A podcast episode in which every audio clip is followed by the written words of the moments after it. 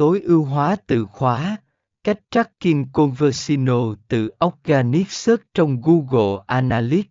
Phần 13.3 Bước 3 Cài đặt theo dõi Organic Search khi bạn đã tạo xong mục tiêu Conversino, bạn cần đảm bảo rằng Google Analytics sẽ theo dõi dữ liệu từ Organic Search.